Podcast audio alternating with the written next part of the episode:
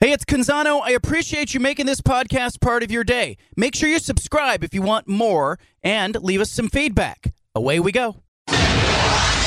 Initialize sequence. Welcome to the Baldcast, a production of John Canzano's Bald Faced Truth.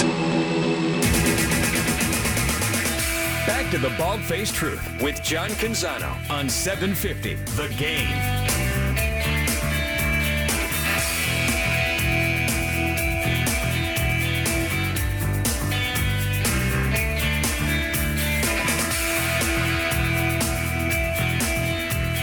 Now flips to the left side as Colletto keeps, runs left, and he's into the end zone. Touchdown, Oregon State.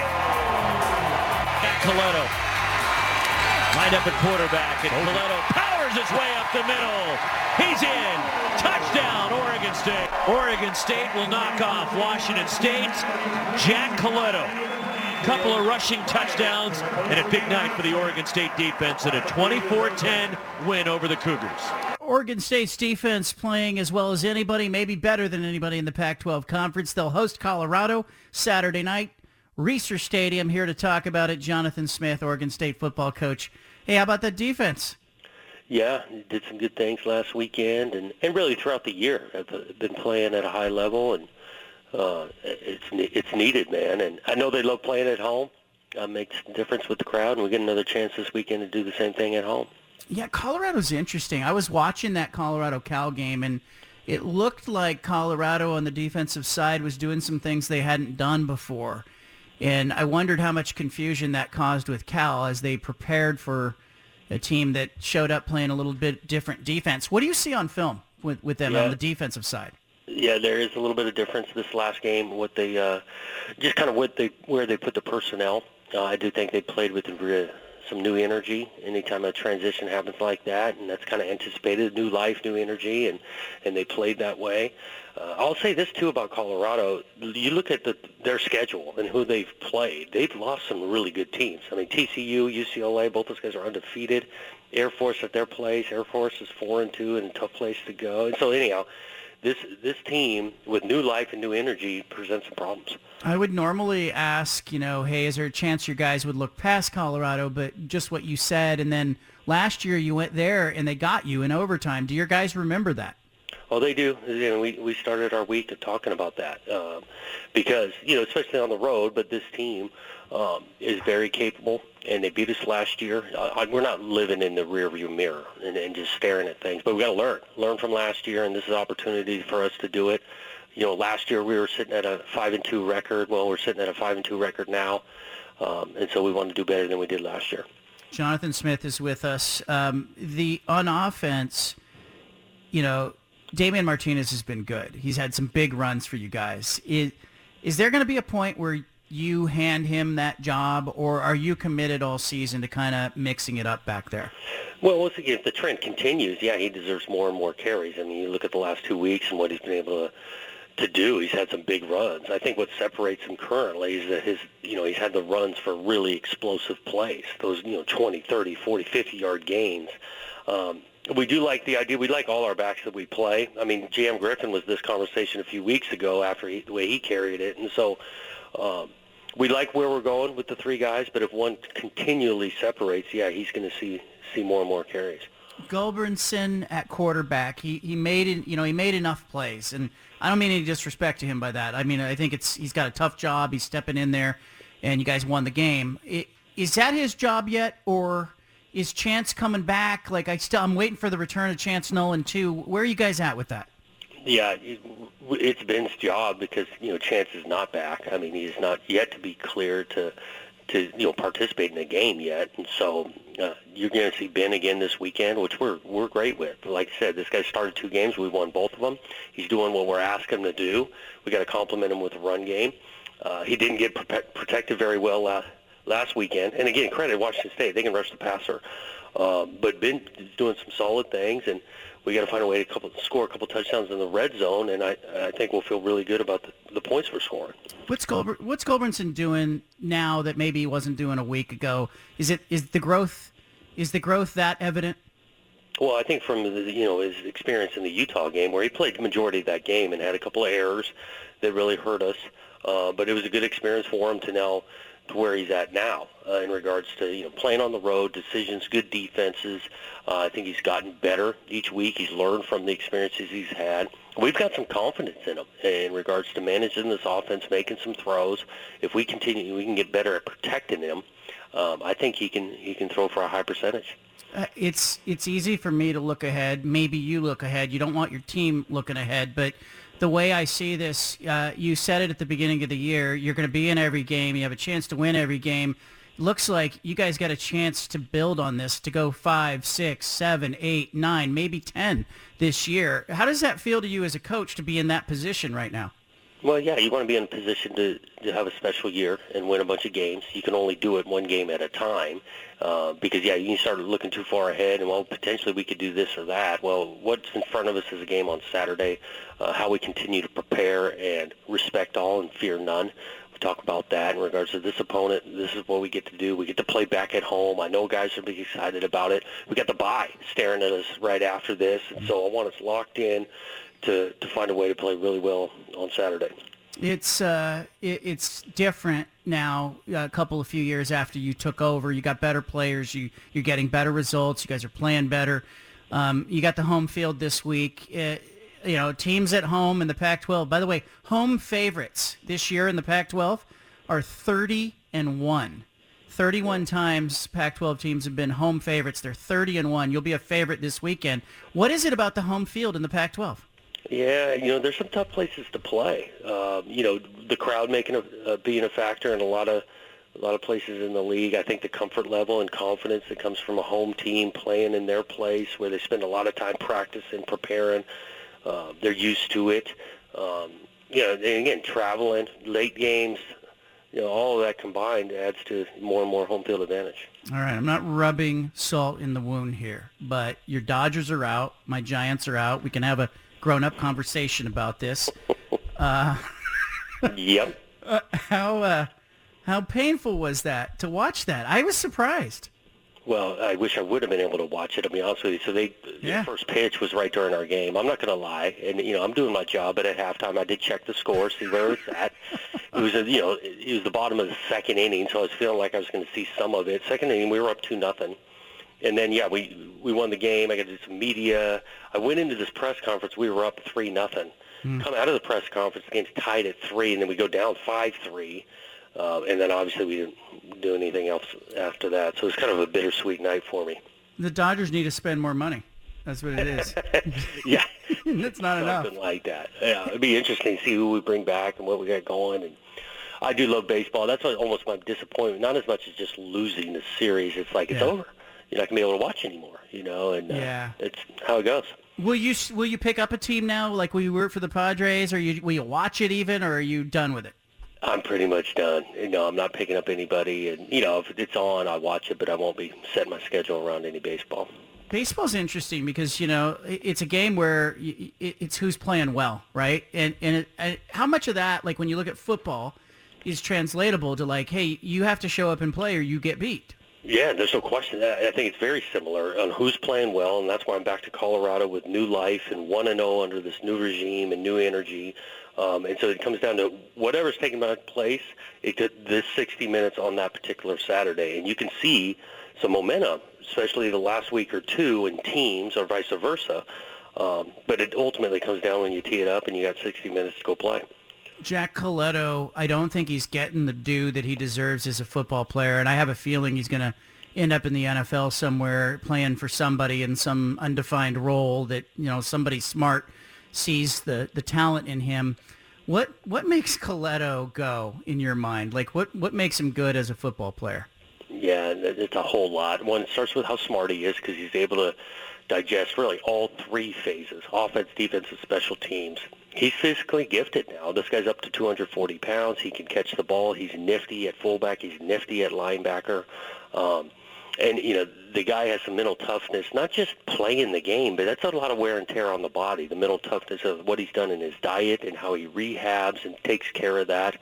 He's getting a bunch of attention through the NFL scouts, I'll tell you that. Every scout that's come through here, and we've had every team represented, asking about him, can see a fit for their organization, whether it's, like I say, offense, defense, or special teams. Yeah, I, I, uh, this conference is a lot of fun right now, and it feels like it's wide open, and you guys are in this. Uh, you're certainly, uh, you gotta, you know, you just control your destiny, and that's where you want to be. But uh, you're also, you, you, you need your fans this weekend as you as you have other weekends. What do you tell your home fans? Uh, what what should be a maybe a wet Saturday night in Corvallis? Yeah, but you know it's good for the weather to change, man. That's to our advantage, and and again the crowd, we're counting on them, and and they've been awesome all year uh, starting with our students, and so they they know they make a difference. And yeah, we get a little light rain. That's that's the style we want to play in, and especially in this, this last month in November and in the climate and whatnot. So we're counting on them, and I, I anticipate they'll be there and, and fired up to go.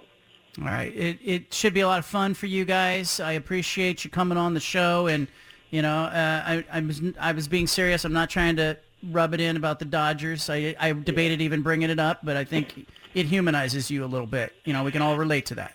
Yeah, yeah, I anticipated it, man. You know, I talked a little trash about the Dodgers. I'm a huge fan, and went My down, Gi- and Yeah. yeah, But my Giants were like only about 30 games behind your team, so yeah, you know. yeah. DVD's talking about his first year, first time in their history is like 81 and 81, Perfect exactly age. 500. Exactly. That's hard to do, man. It's really hard to do in baseball. So, hey, I appreciate you coming on. Good luck to you. Uh, go get Colorado, and, and we'll catch you next week. Okay, thanks, John.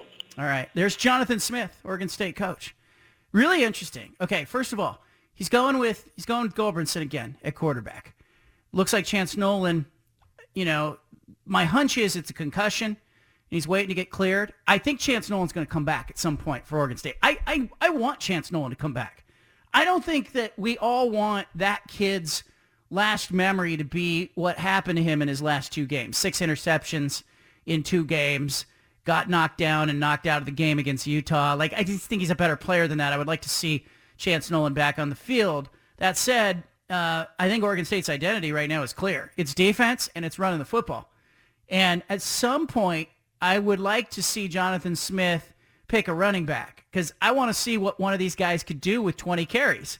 But we're not getting that right now. We're getting a little Damien Martinez. We're getting, you know, a little bit Jam Griffin. Uh, you know, we're getting Colletto in short yardage, and and that's fine. But the identity of this team is not. It's not the quarterback. Okay, and it's a quarterback centric game. So I have wondered for a while, like, is there a ceiling on Oregon State because they don't have a great quarterback? And I, I think I came to grips with it last weekend because I, I, I told you I, I watched USC and, and Utah play. Two great quarterbacks, Caleb Williams, Cam Rising, great quarterbacks. Game comes down to the wire. Utah wins. Fans storm the field. I leave the stadium. I get back to the hotel room in Salt Lake City. And I start thinking about the Beavers, and I had watched the Beavers game, kind of side-eyed it during the Utah USC game. I had it on my laptop. I was kind of watching it while the other game was going on. But I wanted to take a closer look, so I went back and watched the replay.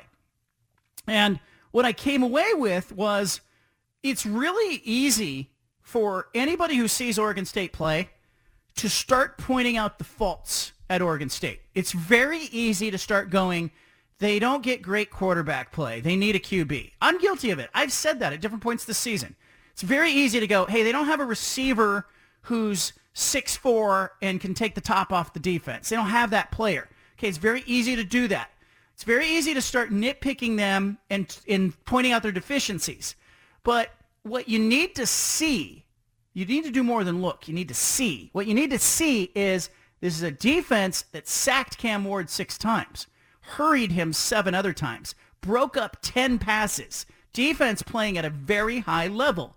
It is an opportunistic defense that shut down USC, held them to 17 points, shut down, you know, last week, uh, you know, in winning the game at Washington State, Cam Ward and Washington State's offense held them to 10 points and is a really tough matchup for any offense in this conference. So you look at the defense and then you look at the run game and Jonathan Smith and Brian Lindgren's creativity on offense and you go, look, if they can score at all, they're in all of these games. If they can, you know, and they will score on Colorado. Like Colorado struggles to score points. They have his this season, you know, 17 to 20 points has been kind of their ceiling. I kind of wonder if Oregon State has a shot to either shut them out or just give them a seven or a 10. Like it feels like if Oregon State plays its A game, Colorado might, you know, is going to have a long night on the offensive side of the ball. So it really then turns the focus to can Ben Gulbranson make enough plays? And will they hand the ball to Damien Martinez and Jam Griffin and others and go, hey, we're going to run the football. We're going to have an identity here. And we're going to be, you know, it, and, and like I said, it's easy to look at Oregon State and point out flaws. The hard part is seeing Oregon State because when you start to see them, there's a difference between looking at something and seeing something. Uh, and when you start to, you know, really see a team, you understand why they win. Like, you know, I look at Oregon.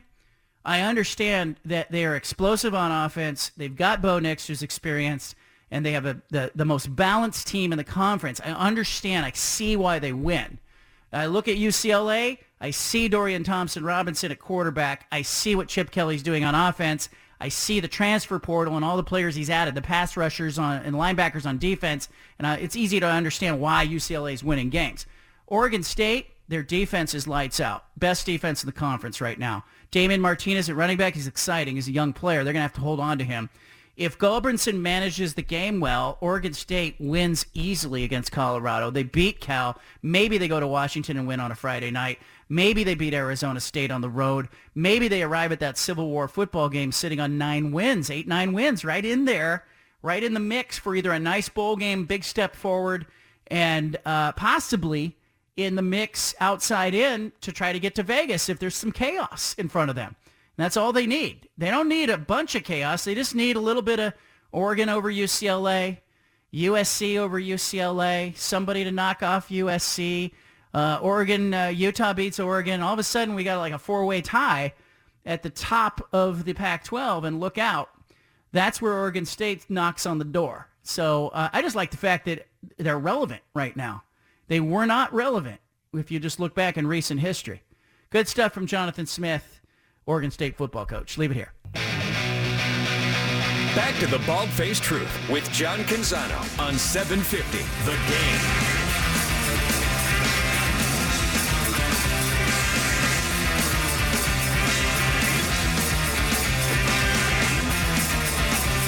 Well, we're uh, closing in on Blazers opening night, Stephen. Uh, are the juices flowing? The juices are flowing, John. They're flowing big time.